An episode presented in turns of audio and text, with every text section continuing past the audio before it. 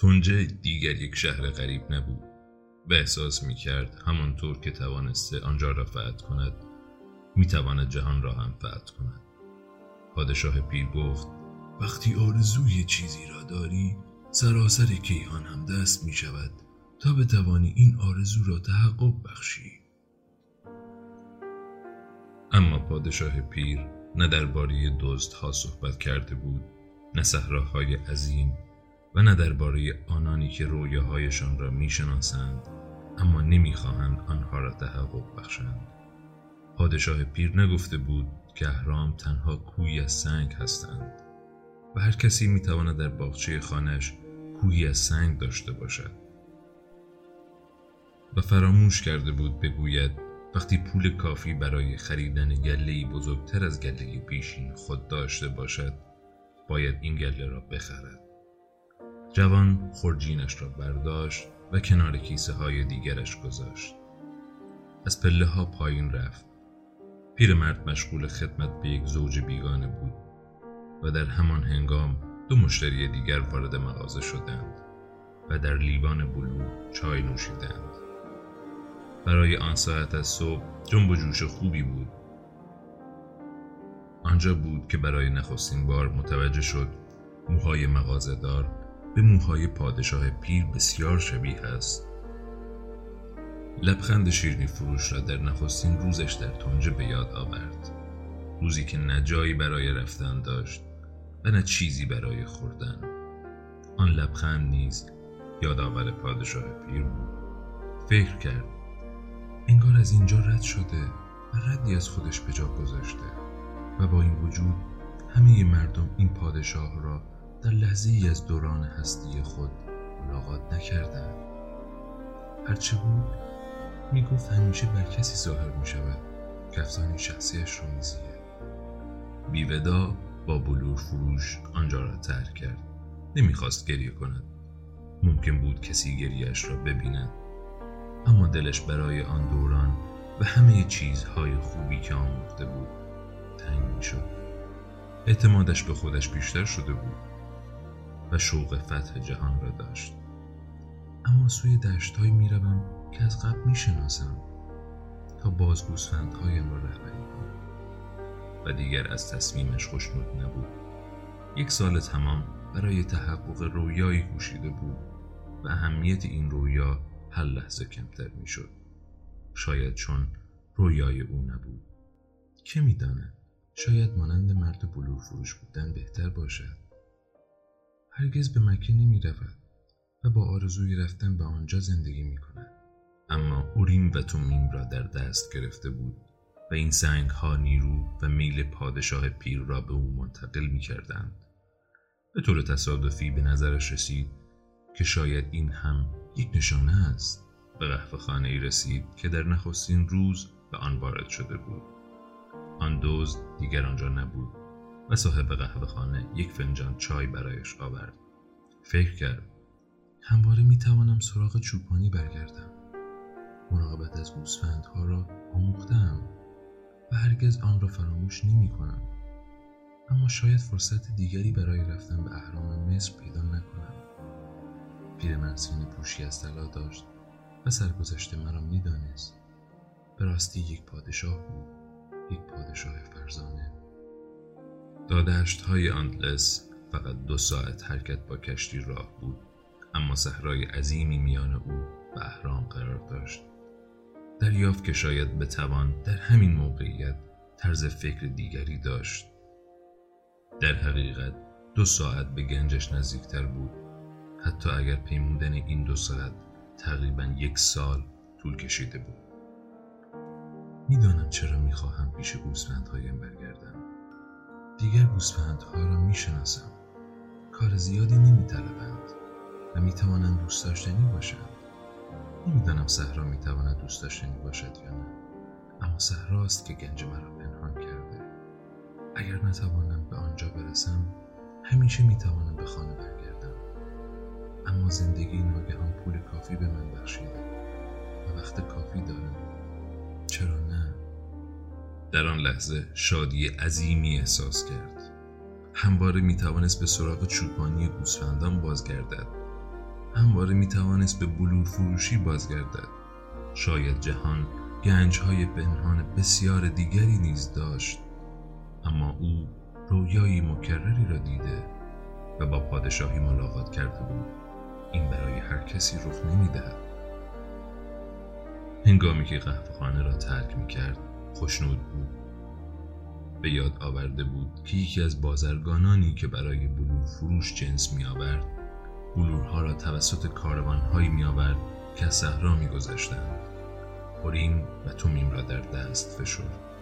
به خاطر آن دو سنگ دوباره در مسیر گنجش قرار گرفته بود. پادشاه پیر گفته بود: همواره کنار آنانی هستم که افسانه شخصیشان را می‌ریزند. رفتن تا انبار و فهمیدن اینکه آیا اهرام به راستی چنان دور هستند خرجی نداشت. مرد انگلیسی در ساختمانی نشسته بود که بوی حیوانات، عرق و خاک میداد. نمیشد آنجا را انبار نامید. تنها یک طویله بود. همچنان که با حواس پرتی یک نشریه شیمی را ورق میزد، اندیشید: تمام زندگیم را دادم تا به چنین جایی برسم. 10 سال مطالعه مرا به یک طویله رسانده. اما باید ادامه میداد. باید به نشانه ها اعتماد میکرد. تمام زندگیش، تمام مطالعه هایش در جستجوی یگانه زبانی متمرکز شده بود که جهان به آن سخن می گفت. نخست به زبان اسپرانتو علاقه‌مند شده بود، سپس به ادیان و سرانجام به کیمیاگری. می توانست به اسپرانتو سخن بگوید. ادیان گوناگون را به خوبی می فهمید، اما هنوز یک کیمیاگر نبود. درست است، توانسته بود چیزهای مهمی کشف کند، اما پژوهش‌هایش او را به نقطه‌ای رسانده بود که دیگر نمی‌توانست جلوتر برود. کوشیده بود با کیمیاگری تماس بگیرد، اما کیمیاگرها آدم‌های غریبی بودند که فقط به خود می‌اندیشیدند و تقریباً همیشه از کمک کردن خودداری می‌کردند. که می‌دانست شاید راز اکسیر اعظم را که حجر کریمه نام داشت کشف کرده بودند و برای همین محبوس سکوت شده بودند. تا کنون بخشی از میراث پدریش را در جستجوی بی نتیجه به دنبال حجر کریمه صرف کرده بود. بارها به بهترین کتابخانه های جهان رفته بود و مهمترین و نادرترین کتاب های کیمیاگری را خریده بود. در یکی از آنها کشف کرد که سالها پیش یک کیمیاگر مشهور عرب به اروپا آمده است. می گفتند که او بیشتر از 200 سال داشته و حجر کریمه و اکسیر جوانی را کشف کرده است. انگلیسی تحت تأثیر این داستان قرار گرفته بود، اما اگر یکی از دوستانش پس از بازگشت از یک سفر اکتشافی باستان شناسی در صحرا درباره مرد عربی برای او صحبت نکرده بود که قدرت‌های خارق‌العاده‌ای دارد، سراسر این داستان می توانست تنها یک افسانه به شمار برود.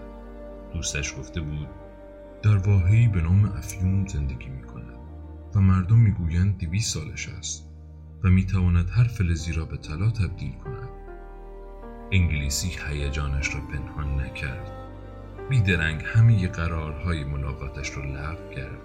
مهمترین کتابهایش را جمع کرد و اکنون آنجا بود، در آن انبار شبیه به طویله، جایی که کاروان عظیمی خودش را برای عبور از صحرا آماده می کرد. کاروان از افیوم می گذشت. اندیشید: باید با این کیمیاگر لعنتی آشنا بشوم. و بوی حیوانات برایش اندکی قابل تحمل تر شد. یک جوان عرب که اون نیز بار و بنه‌ای داشت وارد آنجا شد و سلام کرد. جوان عرب پرسید: کجا می روید؟ انگلیسی پاسخ داد: به صحرا. و دوباره مشغول خواندن شد. نمیخواست حرف بزند. میبایست هر آنچه را که در طول 10 سال آموخته بود به یاد میآورد. ممکن بود کیمیاگر او را به گونه‌ای محک بزند. جوان عرب کتابی درآورد و شروع به خواندن کرد. کتاب به زبان اسپانیایی نوشته شده بود. انگلیسی فکر کرد: چقدر خوب. زبان اسپانیایی را بهتر از عربی بلد بود وگر این جوان تا افیوم می آمد کسی را داشت که وقتی مشغول کارهای مهمتر نبود با او صحبت کند. جوان که سعی می کرد یک بار دیگر صحنه خاکسپاری آغاز کتاب را بخواند فکر کرد چه مسخره، تقریبا 2 سال است که شروع به خواندن این کتاب کردم و هنوز از این چند صفحه اول نگذشتم. حتی بدون مزاحمت یک پادشاه هم نمیتوانست فکرش را متمرکز کند. هنوز نسبت به تصمیم شک داشت، اما داشت نکته مهمی را میفهمید. تصمیم ها تنها آغاز یک ماجرا هستند. هنگامی که آدم تصمیمی میگیرد، در حقیقت به درون جریان نیرومندی پرتاب می شود که او را به مکانی خواهد برد که در زمان تصمیم گیری خوابش را هم نمی دیده. برای تایید استدلالش فکر کرد وقتی تصمیم گرفتم به جستجوی گنجم بروم، هرگز تصور نمی کردم در یک مغازه بلور فروشی کار کنم. به همین ترتیب در مورد این کاروان می توانم تصمیمی بگیرم، اما مسیرش همواره یک راز باقی میماند. در برابرش یک مرد اروپایی نشسته بود که او هم کتاب میخواند.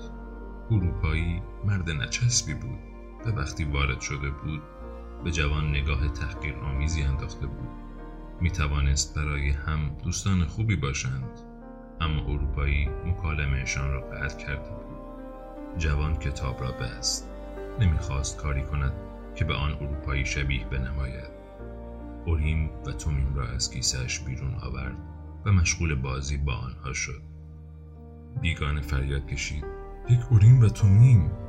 جوان نومیدان سنگ‌ها را در جیبش پنهان کرد. گفت برای فروش نیستم. انگلیسی گفت ارزش چندانی ندارن، سنگ‌ها کریستال هستند نه بیشتر. روی زمین میلیون‌ها از این سنگ‌های کریستال وجود دارد، اما برای کسی که میفهمد این سنگ‌ها اوریم و تومیم هستند.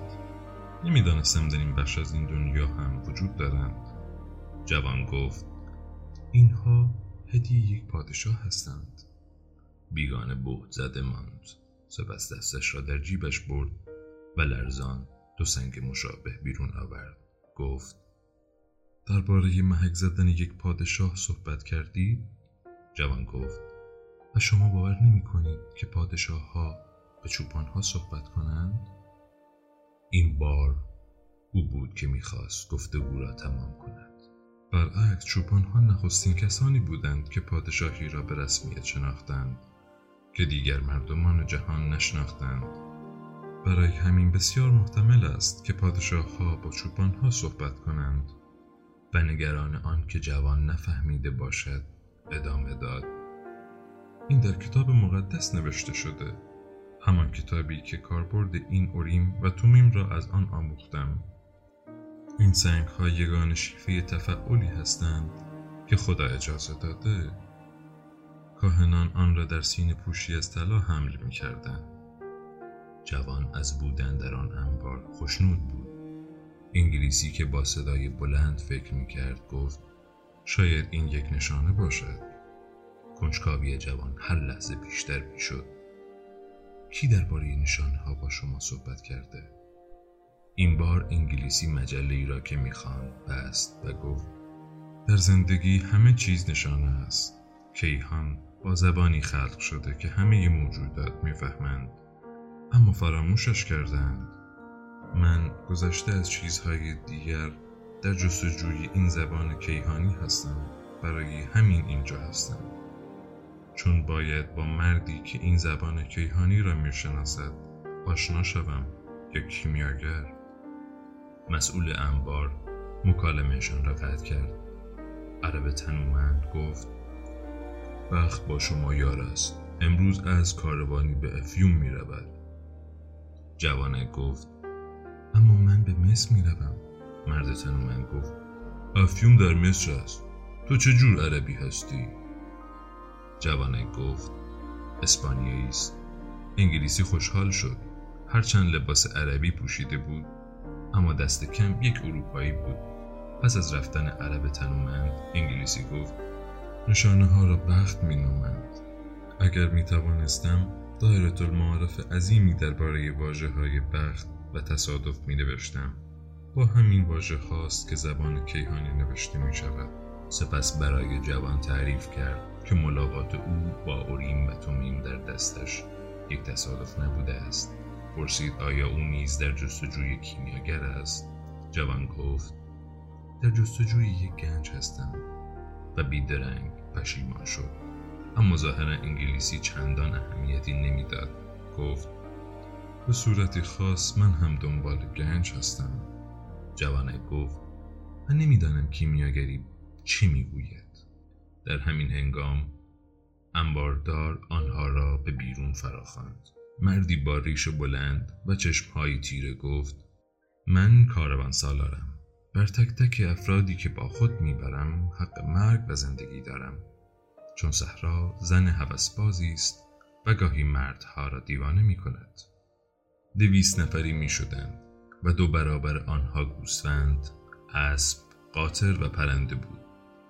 جمعیت پر از زنها و بچه ها بود و مردان شمشیر به کمر، تفنگ های بلند به دوش داشتند.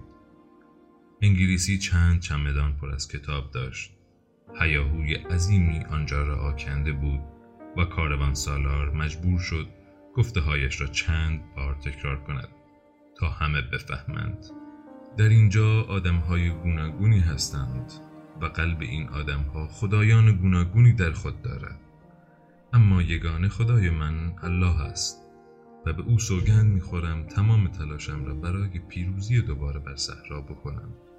اکنون میخواهم هر یک از شما به خدای خود سوگند بخورید از جرفای قلبتان که تحت هر شرایطی از من پیروی میکنید. در صحرا نافرمانی به معنای مرگ است. زمزمه‌ای میان مردم در گرفت. با صدای زیر به خداشان قسم میخوردند. جوان به عیسی مسیح سوگند خورد. انگلیسی خاموش ماند. زمزمه بیشتر از زمان لازم برای یک سوگند ساده طول کشید. مردم از خداوند تقاضای پشتیبانی هم می‌کردند. آوای شیپور فراخوانی برخاست و هر کدام سوار بر مرکب خود شدند. جوان و انگلیسی شتر خریده بودند و با کمی دشواری سوار شدند. جوان به دلسوزی به شتر انگلیسی مینگریست. مجبور بود چمدان‌های سنگین کتاب را هم حمل کند. انگلیسی که سعی داشت گفتگویی را که در انبار آغاز شده بود ادامه دهد گفت تصادف وجود ندارد.